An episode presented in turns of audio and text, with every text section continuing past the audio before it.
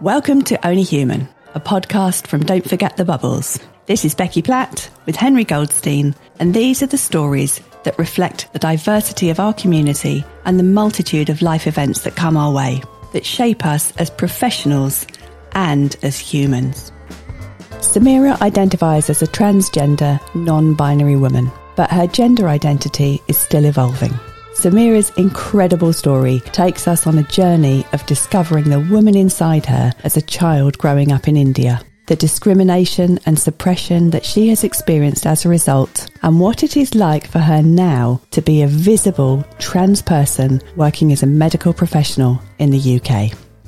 As far as my memory goes in my childhood, uh, maybe I was seven or eight years old, always been with my sisters, my cousins, and the girl kids around me playing with home home kind of a, a play, kettles and dishes, and having a husband and cooking for husband, taking care of a doll, those kind of uh, plays and games. Eventually, I realized that you know parents are saying that no, you are a boy, uh, you're not a girl, and boys don't do this boys supposed to work this way. Boys supposed to talk this way walk this way. All those kind of impositions started. I, I was studying in a boys school so i must be around uh, uh, nine years old. My uh, dance competition for school's annual function it, it was a folk song where um, a farmer and his wife have uh, describing their day and as a loving couple, how they take care of the family and as well as their farm and fields. The teacher, she allotted me a role of wife of that farmer, saying that the way I was like uh, pretty in my looks and dance. So I started doing the dance practice. And my sister saw me once that dancing and she just went ahead and informed uh, to my father. And my father was very angry. My mom came there uh, during the dance class and she said that uh, these kind of things are not allowed in our family. And she, it, it was like a force on me that no boys don't do all these things. I had to suppress all those feelings i feel like i would have been a big time dance queen by this time i could not have that i would have been a model I would have been definitely in the fashion industry. Uh, all those things got chop chop. I was uh, not allowed, uh, you know, even to be walked or made hand gestures. Uh, you know, will, were considered as being feminine, and you should not be doing it up in that way. Where open uh, comments were being made by my family members and as well my uh, friends and other extended family members too unfortunately that created more and more guilt in me that because i was not understood uh, was not allowed uh, myself being expressed what i am a false imposition that uh, i'm a boy and i should be living in this way do, do you think that they realized that there was this conflict inside you my father and mom realized that I'm I'm a different child, uh, and probably that's the reason why they uh, always try to suppress me. Probably they had a social pressure that oh their child uh, could be this way and that's not good because socially it is not acceptable. So what had uh, created uh, more and more amount of guilt my religion plays a very important uh, part in that, having a rigid boundary about homosexuality and transgenderism and Islam. Homosexuality, yes, the windows are still rigid, but transgenderism is very well acknowledged and accepted. But that time, 30 years ago, it was still a dark space. When you talked about the dancing, I could see how happy that memory was for you. And then you had to come home and suppress that. Can you tell me what that was like? Well, okay, I uh, withdrew myself. I mean, I can say that even till this date, I do not have uh, much of social skills of uh, having peer interaction, which is something so important for a child. I just could not have group activities where I was all the time being self-conscious that uh, mom has said that you should not do like this.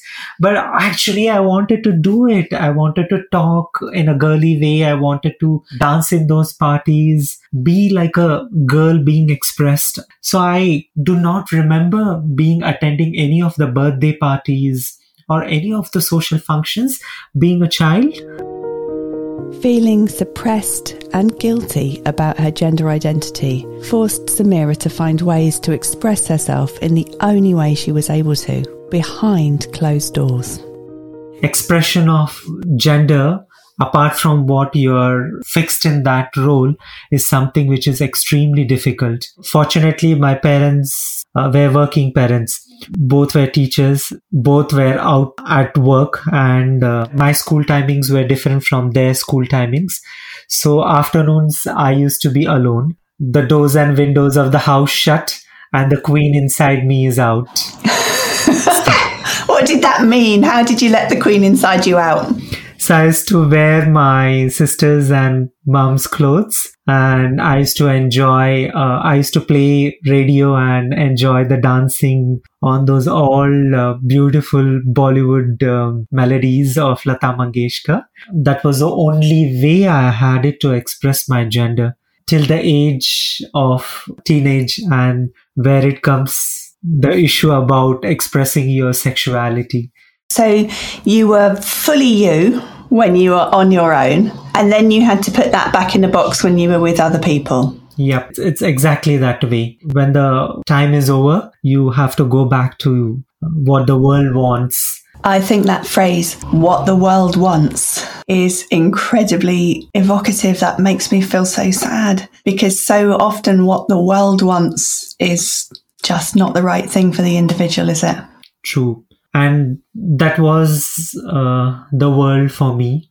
Uh, closed windows and closed doors. This continued till the age i was doing my mbbs can you imagine? From an age of 8 or 9 years till the age i was 24 25 Sameera talked to me about how she developed a false impression of what love, relationships, and sex meant through accessing porn on the internet. Because in her early life, she had no other source of information to help her make sense of her feelings. This meant she found it hard to form close, loving relationships until she moved away from her hometown. I had my first sexual interaction with my neighbor there is no other means that you express your intimacy or love.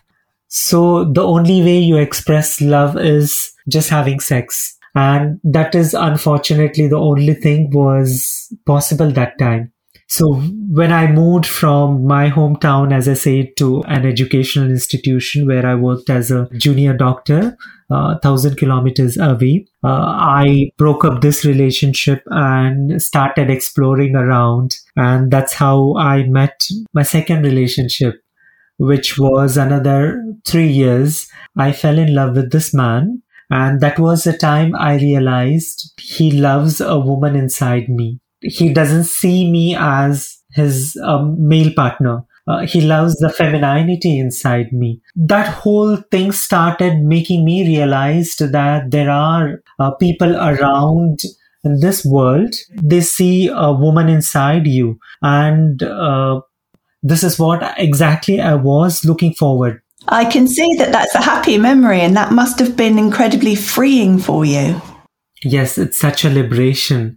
Uh, liberating a woman inside you, seeing uh, each and every aspect about expressing yourself as uh, what you want to be, uh, what you are actually.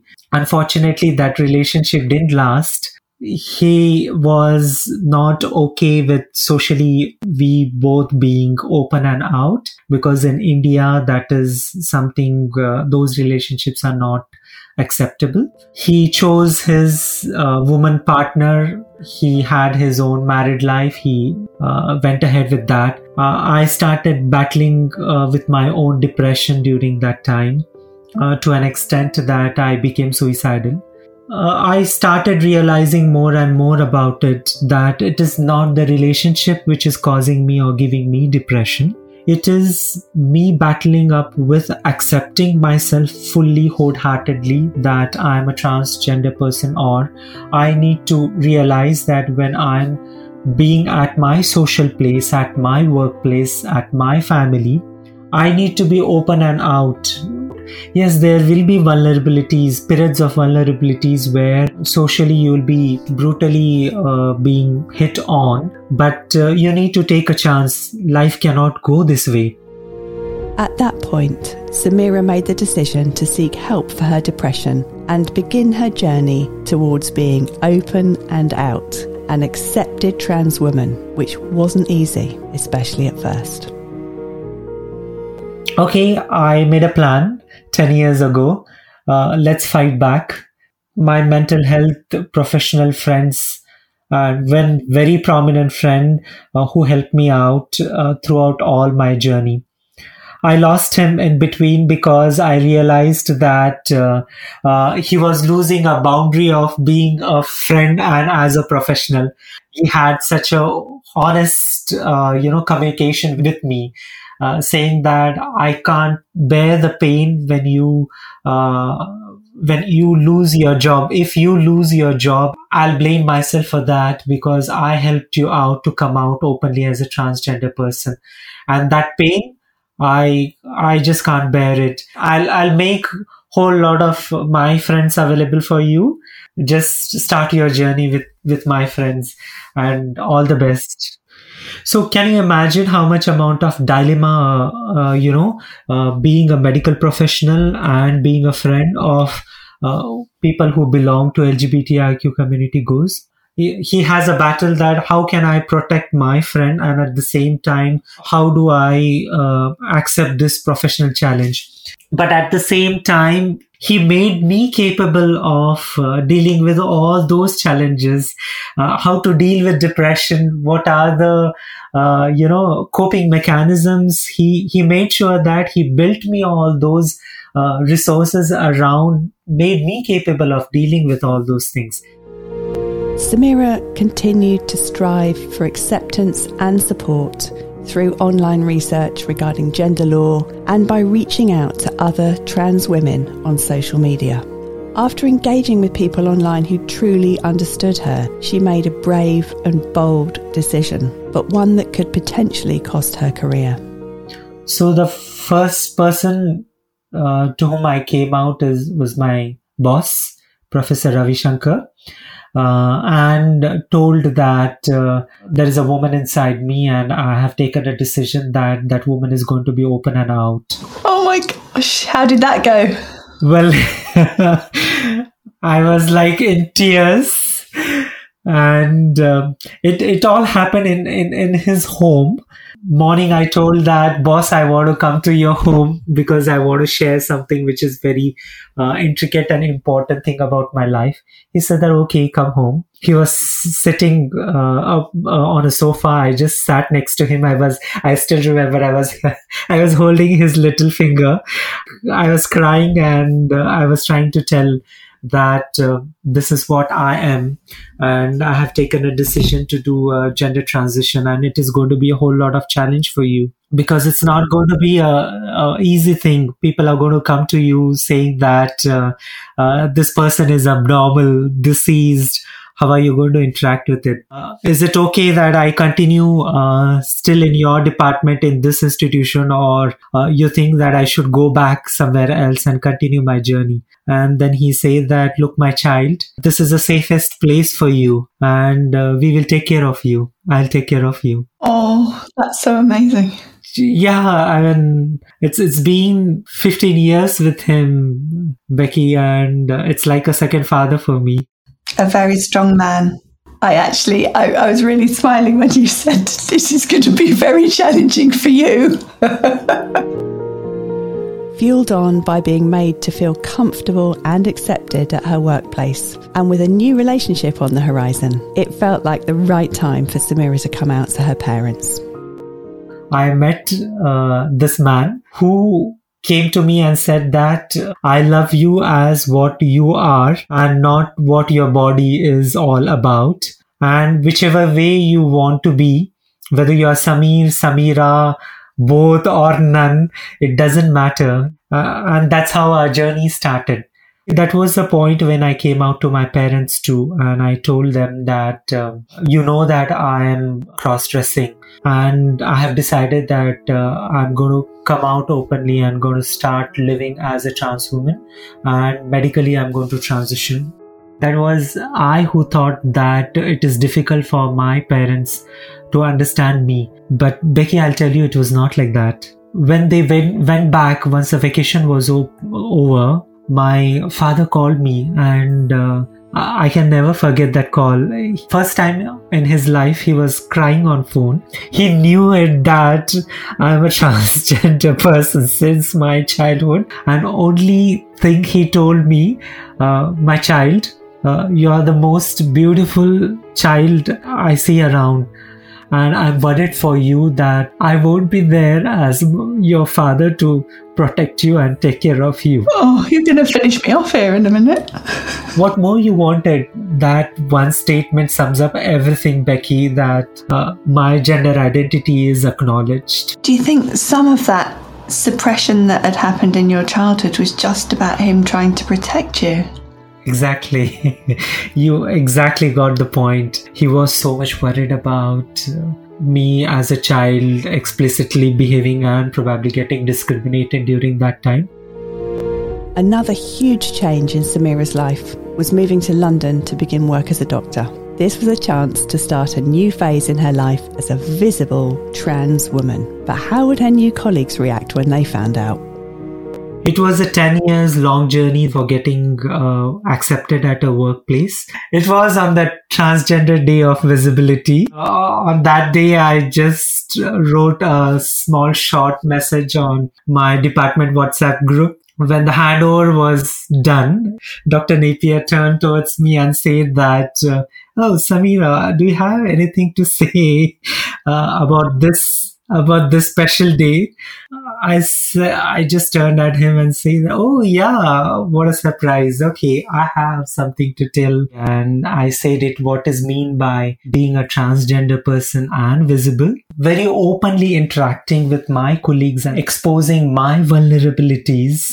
Me being vulnerable does not mean that I will be having a negative outcome out of it whichever way you want to express yourself, you have a liberty to express, but it is my choice. It is me who have chosen this moment to be vulnerable, being open and visible person. And I'm extremely sure that it is going to be positive and you all are going to be there understanding the whole lot of journey which I have gone through and me being your transgender colleague uh, in this institution.